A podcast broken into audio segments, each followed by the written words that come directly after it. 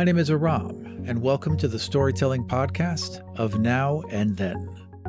My goal with the show is to share fictional stories in the public domain. If you would like to support the show, head on over to ofnowandthen.com, where I've got links to our Patreon account and official t shirts. If you have suggestions for future stories, please do not hesitate to contact me on Twitter at of now and then. With that out of the way, let's get on with the show.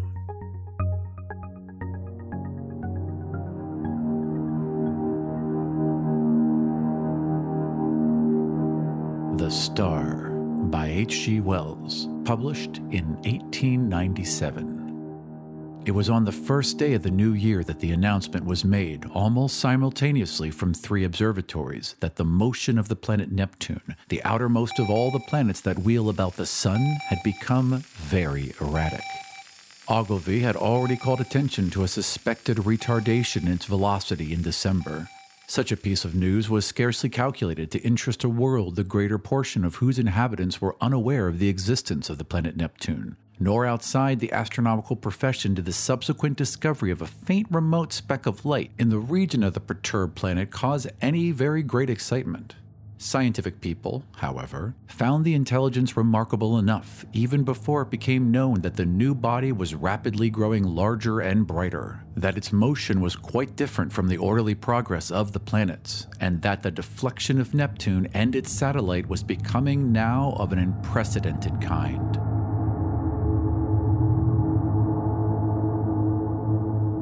Few people without a training in science can realize the huge isolation of the solar system. The sun, with its specks of planets, its dust of planetoids, and its impalpable comets, swims in a vacant immensity that almost defeats the imagination.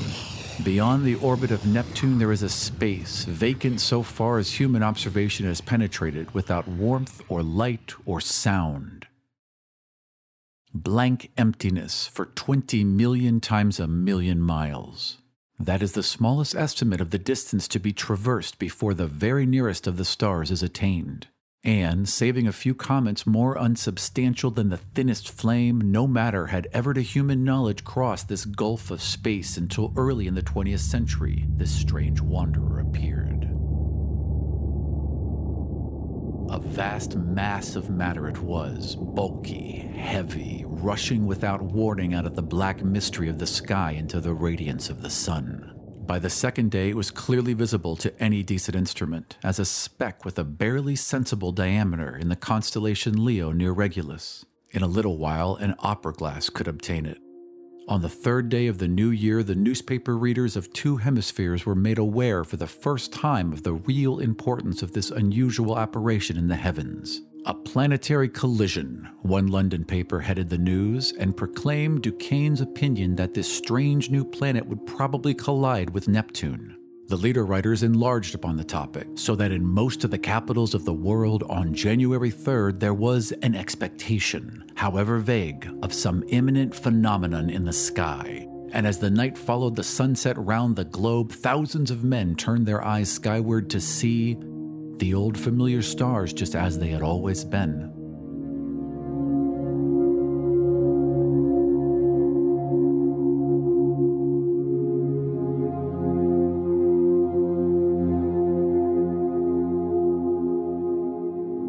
It was dawn in London in Pollux settings and the stars overhead grown pale.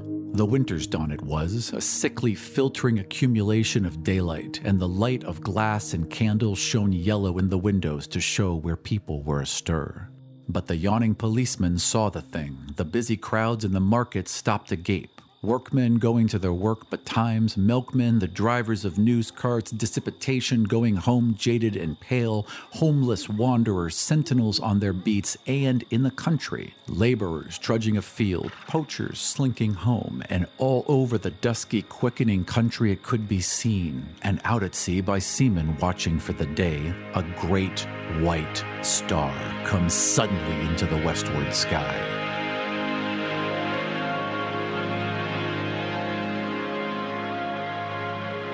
Brighter it was than any star in our skies, brighter than the evening star at its brightest. It still glowed out white and large, no mere twinkling spot of light, but a small, round, clear, shining disk, an hour after the day had come. And where science has not reached, men stared and feared, telling one another of the wars and pestilences that are foreshadowed by these fiery signs in the heavens. Sturdy Boers, dusky Hottentots, Gold Coast men, Frenchmen, Spaniards, Portuguese stood in the warmth of the sunrise watching the setting of this strange new star. And in a hundred observatories, there had been suppressed excitement rising almost to shouting pitch as the two remote bodies had rushed together and are hurrying to and fro to gather photographic apparatus and spectroscope and this appliance and that to record this novel, astonishing sight the destruction of a world. For it was a world, a sister planet of our Earth, far greater than our Earth indeed, that had so suddenly flashed into flaming death. Neptune, it was, had been struck fairly and squarely by the strange planet from outer space, and the heat of the concussion had incontinently turned two solid globes into one vast mass of incandescence. Round the world that day, two hours before dawn, went the pallid great white star, fading only as it sank westward and the sun mounted above it. Everywhere men marveled at it, but of all those who saw it, none could have marveled more than those sailors.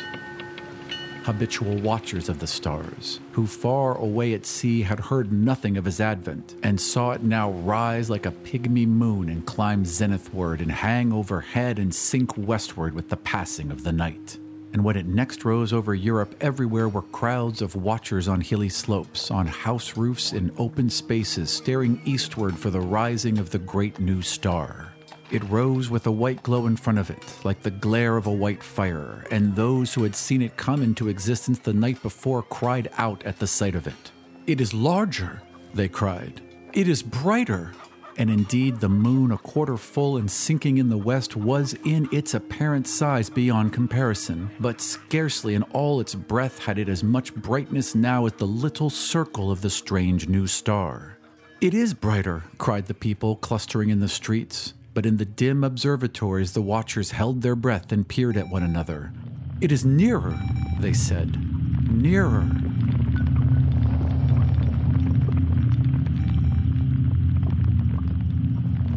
Voice after voice repeated, It is nearer. And the clicking telegraph took that up, but it trembled along telephone wires. And in a thousand cities, grimly compositors fingered the type. It is nearer. Men writing in offices, struck with a strange realization, flung down their pens. Men talking in a thousand places suddenly came upon a grotesque possibility in those words. It is nearer.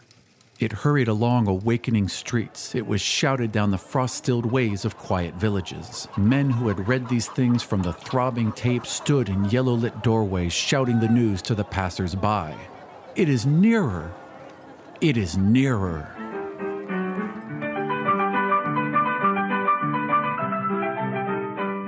Pretty women, flushed and glittering, heard the news told jestingly between the dances and feigned an intelligent interest they did not feel. Nearer. Indeed, how curious. How very, very clever people must be to find out things like that. Lonely tramps faring through the wintry night murmured those words to comfort themselves, looking skyward. It has need to be nearer, for the night's as cold as charity. Don't see much warmth from it if it's nearer, all the same. What's a new star to me? cried the weeping woman kneeling beside her dead. The schoolboy, rising early for his examination work, puzzled it out for himself, with the great white star shining broad and bright through the frost flowers of his window. Centrifugal, centripetal, he said, with his chin upon his fist. Stop a planet in its flight, rob it of its centrifugal force. What then? Centripetal has it, and down it falls into the sun, and thus. Do we come in the way? I wonder. The light of that day went the way of its brethren, and with the latter watches of the frosty darkness rose the strange star again. And it was now so bright that the waxing moon seemed but a pale yellow ghost of itself hanging huge in the sunset. In a South African city, a great man had married, and the streets were alight to welcome his return with his bride. Even the skies have illuminated, said the flatterer. Under Capricorn, two lovers, daring the wild beasts and evil spirits for love of one another, crouched together in a canebrake where the fireflies hovered. That is our star, they whispered, and felt strangely comforted by the sweet brilliance of its light. The master mathematician sat in his private room and pushed his papers from him. His calculations were already finished. In a small white vial, there still remained a little of the drug that had kept him awake and active for four long nights. Each day, serene, explicit, patient as ever, he had given his lecture to his students, and then he had come back at once to this momentous calculation. His face was grave, a little drawn and hectic from his drugged activity. For some time, he seemed lost in thought.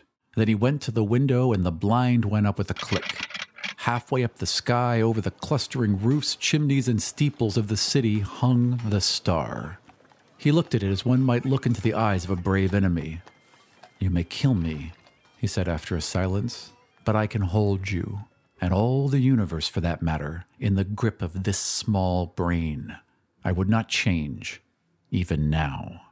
He looked at the little vial. There will be no need of sleep again, he said. The next day at noon, punctual to the minute, he entered his lecture theater, put his hat on the end of the table as his habit was, and carefully selected a large piece of chalk. It was a joke among his students that he could not lecture without that piece of chalk to fumble in his fingers, and once he had been stricken to impotence by their hiding his supply. He came and looked under his gray eyebrows at the rising tiers of young, fresh faces, and spoke with his accustomed, studied commonness of phrasing. Circumstances have arisen, circumstances beyond my control, he said, and paused, which will debar me from completing the course I had designed. It would seem, gentlemen, as if I may put the thing clearly and briefly, that man has lived in vain. The students glanced at one another. Had they heard aright? Mad? Raised eyebrows and gritting lips were there, but one or two faces remained intent upon his calm, gray fringed face. It'll be interesting, he was saying, to devote this morning to an exposition, so far as I can make it clear to you, of the calculations that have led me to this conclusion. Let us assume. He turned towards the blackboard, meditating a diagram in the way that was usual to him. What was that about lived in vain? whispered one student to another. Listen, said the other, nodding towards the lecturer. And presently, they began to understand. That night, the star rose later, for its proper eastward motion had carried it some way across Leo towards Virgo. And its brightness was so great that the sky became a luminous blue as it rose, and every star was hidden in its turn, save only Jupiter near the zenith, Capella, Aldebaran, Sirius, and the pointers of the Bear. It was very white and beautiful. In many parts of the world that night, a pallid halo encircled about it. It was perceptibly larger. In the clear, refractive sky of the tropics, it seemed as if it was nearly a quarter the size of the moon. The frost was still on the ground in England, but the world was as brightly lit as if it were midsummer moonlight. One could see to read quite ordinary print by that cold, clear light, and in the cities the lamps burnt yellow and wan. And everywhere the world was awake that night, and throughout Christendom a somber murmur hung in the keen air over the countryside like a belling of bees in the heather and this murmurous tumult grew to a clangor in the cities. It was the toiling of the bells in a million belfry towers and steeples, summoning the people to sleep no more, to sin no more, but to gather in their churches and pray. And overhead, growing larger and brighter as the earth rolled on its way in the night past, rose the dazzling star. And the streets and houses were alight in all the cities. The shipyards glared, and whatever roads led to high countries were lit and crowded all night long. And in all the seas about the civilized lands, ships with throbbing engines and ships with bellying sails crowded with men and living creatures were standing out to ocean in the north. For already the warning of the master mathematician had been telegraphed all over the world and translated into a hundred tongues. The new planet and Neptune, locked in a fiery embrace, were whirling headlong, ever faster and faster toward the sun. Already, every second this blazing mass flew a hundred miles, and every second its terrific velocity increased. As it flew now, indeed, it must pass a hundred million of miles wide of the Earth and scarcely affect it. But near its destined path, as yet only slightly perturbed, spun the mighty planet Jupiter, and his moon sweeping splendid round the sun. Every moment now, the attraction between the fiery star and the greatest of planets grew stronger, and the result of that attraction? Inevitably, Jupiter would be deflected from its orbit into an elliptical path, and the burning star, swung by his attraction wide of its sunward rush, would describe a curved path, and perhaps collide with, and certainly pass very close to, our Earth. Earthquakes, volcanic outbreaks, cyclones, sea waves, floods, and a steady rise in temperature to I know not what limit, so prophesied the master mathematician and overhead to carry out his words, lonely and cold and livid, blazed the star of the coming doom.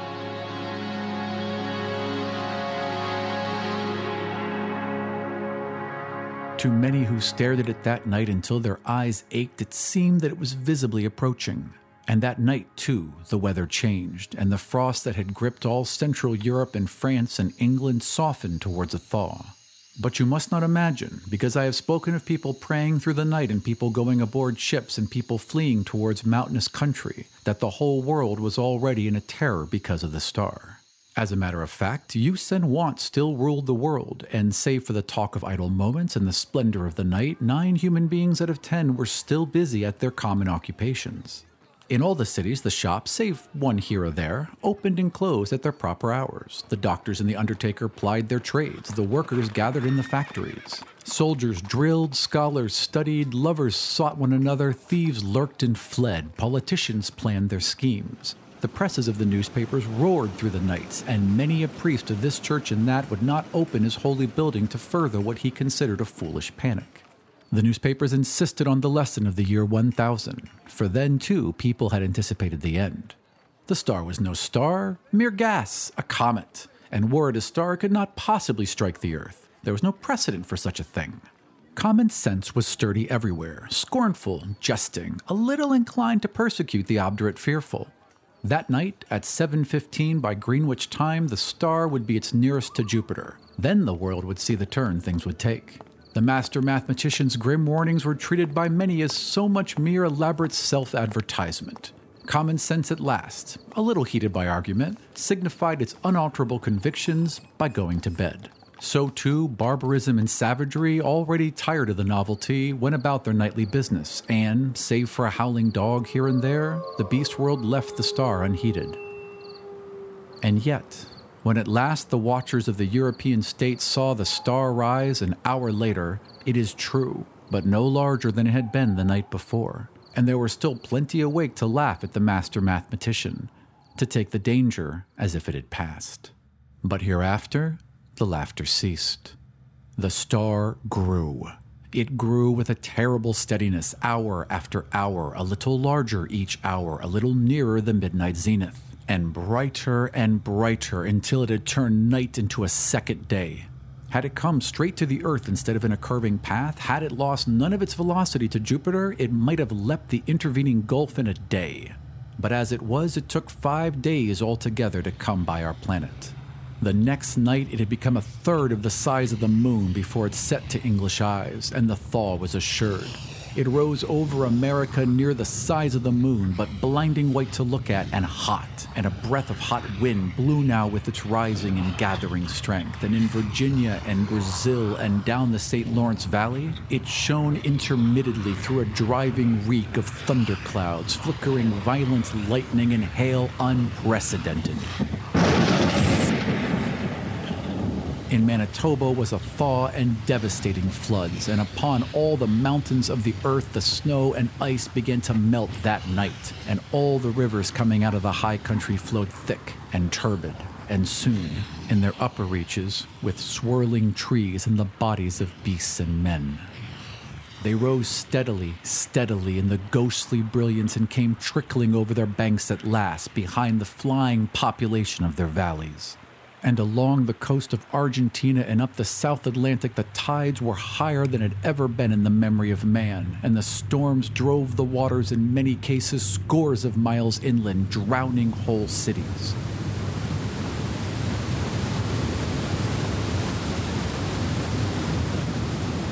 And so great grew the heat during the night that the rising of the sun was like the coming of a shadow.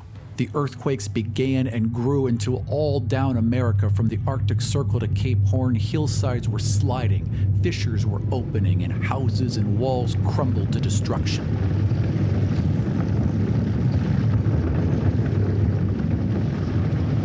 The whole side of Cotopaxi slipped out in one vast convulsion, and a tumult of lava poured out so high and broad and swift and liquid that in one day it reached the sea. So the star with the wan moon in its wake marched across the Pacific, trailed the thunderstorms like the hem of a robe, and the growing tidal wave that toiled behind it, frothing and eager, poured over island and island and swept them clear of men, until that wave came at last, in a blinding light and with the breath of a furnace, swift and terrible it came. A wall of water 50 feet high roaring hungrily upon the long coasts of Asia and swept inland across the plains of China. For a space, the star, hotter now and larger and brighter than the sun in its strength, showed with pitiless brilliance the wide and populous country. Towns and villages with their pagodas and trees, roads, wide cultivated fields, millions of sleepless people staring in helpless terror at the incandescent sky. And then, low and growing, came the murmur of the flood.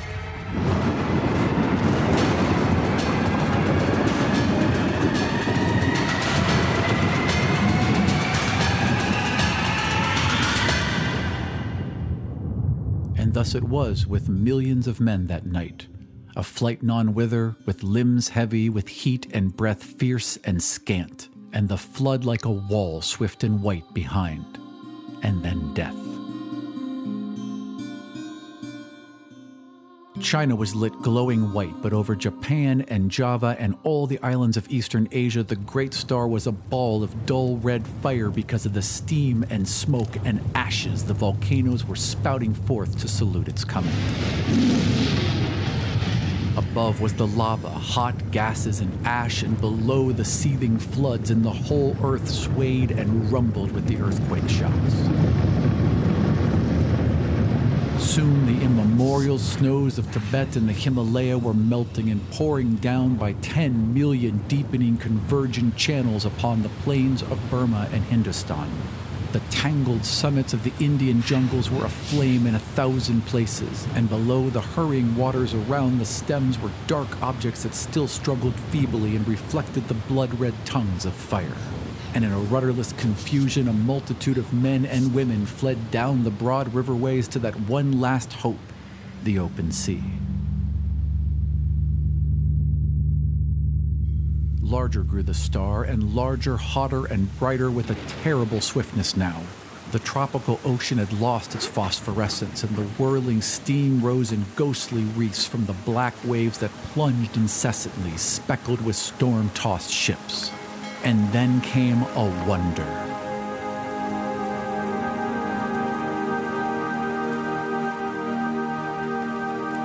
It seemed to those who in Europe watched for the rising star that the world must have ceased its rotation. In a thousand open spaces of down and upland, the people who had fled thither from the floods and the falling houses and sliding slopes of hill watched for that rising in vain. Hour followed hour through a terrible suspense, and the star rose not. Once again, men set their eyes upon the old constellations they had counted lost to them forever. In England, it was hot and clear overhead, though the ground quivered perpetually, but in the tropics, Sirius and Capella and Aldebaran shone through a veil of steam. And when at last the great star rose near 10 hours late, the sun rose close upon it. And in the center of its white heart was a disk of black. Over Asia, it was the star that had begun to fall behind the movement of the sky. And then suddenly, as it hung over India, its light had been veiled. All the plain of India, from the mouth of the Indus to the mouths of the Ganges, was a shallow waste of shining water that night, out of which rose temples and palaces, mounds and hills, black with people. Every minaret was a clustering mass of people who fell one by one into the turbid waters as heat and terror overcame them.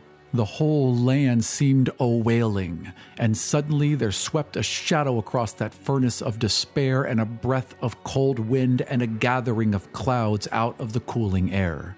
Men looking up, near blinded at the stars, saw that a black disk was creeping across the light. It was the moon, coming between the star and the earth.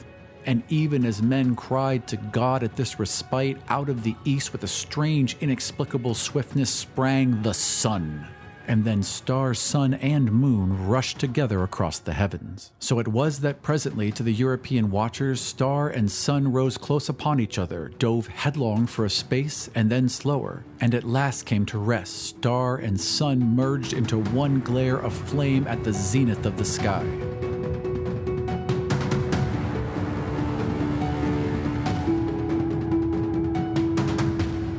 No longer eclipsed the star but was lost to sight in the brilliance of the sky. And though those who were still alive regarded it for the most part with that dull stupidity that hunger, fatigue, heat, and despair engender, there were still men who could perceive the meaning of these signs. Star and earth had been at their nearest, had swung about one another, and the star had passed.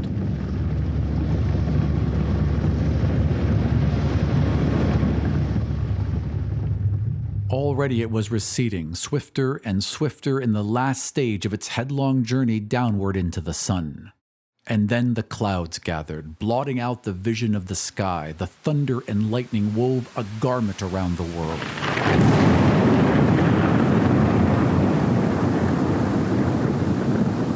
All over the earth was such a downpour of rain as men had never before seen, and where the volcanoes flared red against the cloud canopy, there descended torrents of mud.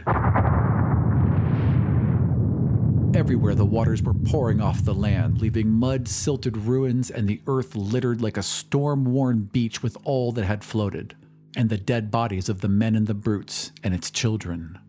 For days, the water steamed off the land, sweeping away soil and trees and houses in the way, and piling huge dikes and scoping out titanic gullies over the countryside. Those were the days of darkness that followed the star and heat, and through them and for many weeks and months the earthquakes continued. But the star had passed, and men, hunger driven and gathering courage only slowly, might creep back into their ruined cities, buried granaries, and sodden fields. Such few ships as had escaped the storms of that time came stunned and shattered and sounding their way cautiously through the new marks and shoals of once familiar ports. And as the storm subsided, men perceived that everywhere the days were hotter than of yore, and the sun larger, and the moon, shrunk to a third of its former size, took now four score days between its new and new but of the new brotherhood that grew presently among men, of the saving of laws and books and machines, of the strange change that had come over Iceland and Greenland and the shores of Baffin's Bay, so that the sailors coming there presently found them green and gracious, and could scarcely believe their eyes? The story does not tell. Nor of the movement of mankind now that the earth was hotter northward and southward toward the poles of the earth. It concerns itself only with the coming and passing of the star. The Martian astronomers, for there are astronomers on Mars, although they are very different beings from men, were naturally profoundly interested by these things. They saw them from their own standpoint, of course. Considering the mass and temperature of the missile that was flung through our solar system into the sun, one wrote, it is astonishing what a little damage the Earth, which it missed so narrowly, has sustained all the familiar continental markings and the masses of the seas remain intact. And indeed, the only difference seems to be a shrinkage of the white discoloration, supposed to be frozen water, round either pole, which only shows how small the vastest of human catastrophes may seem at a distance of a few million miles.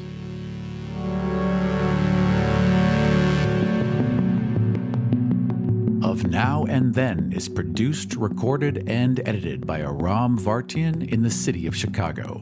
Special thanks to BattleBards for their unparalleled catalog of sound effects. Check them out at battlebards.com. For updates about this show and future episodes, follow me on Twitter at of now and then. If you would like to support the show, there are links to our Patreon and official t shirts at ofnowandthen.com. Thank you for joining us. We'll see you next week for more stories from Of Now and Then.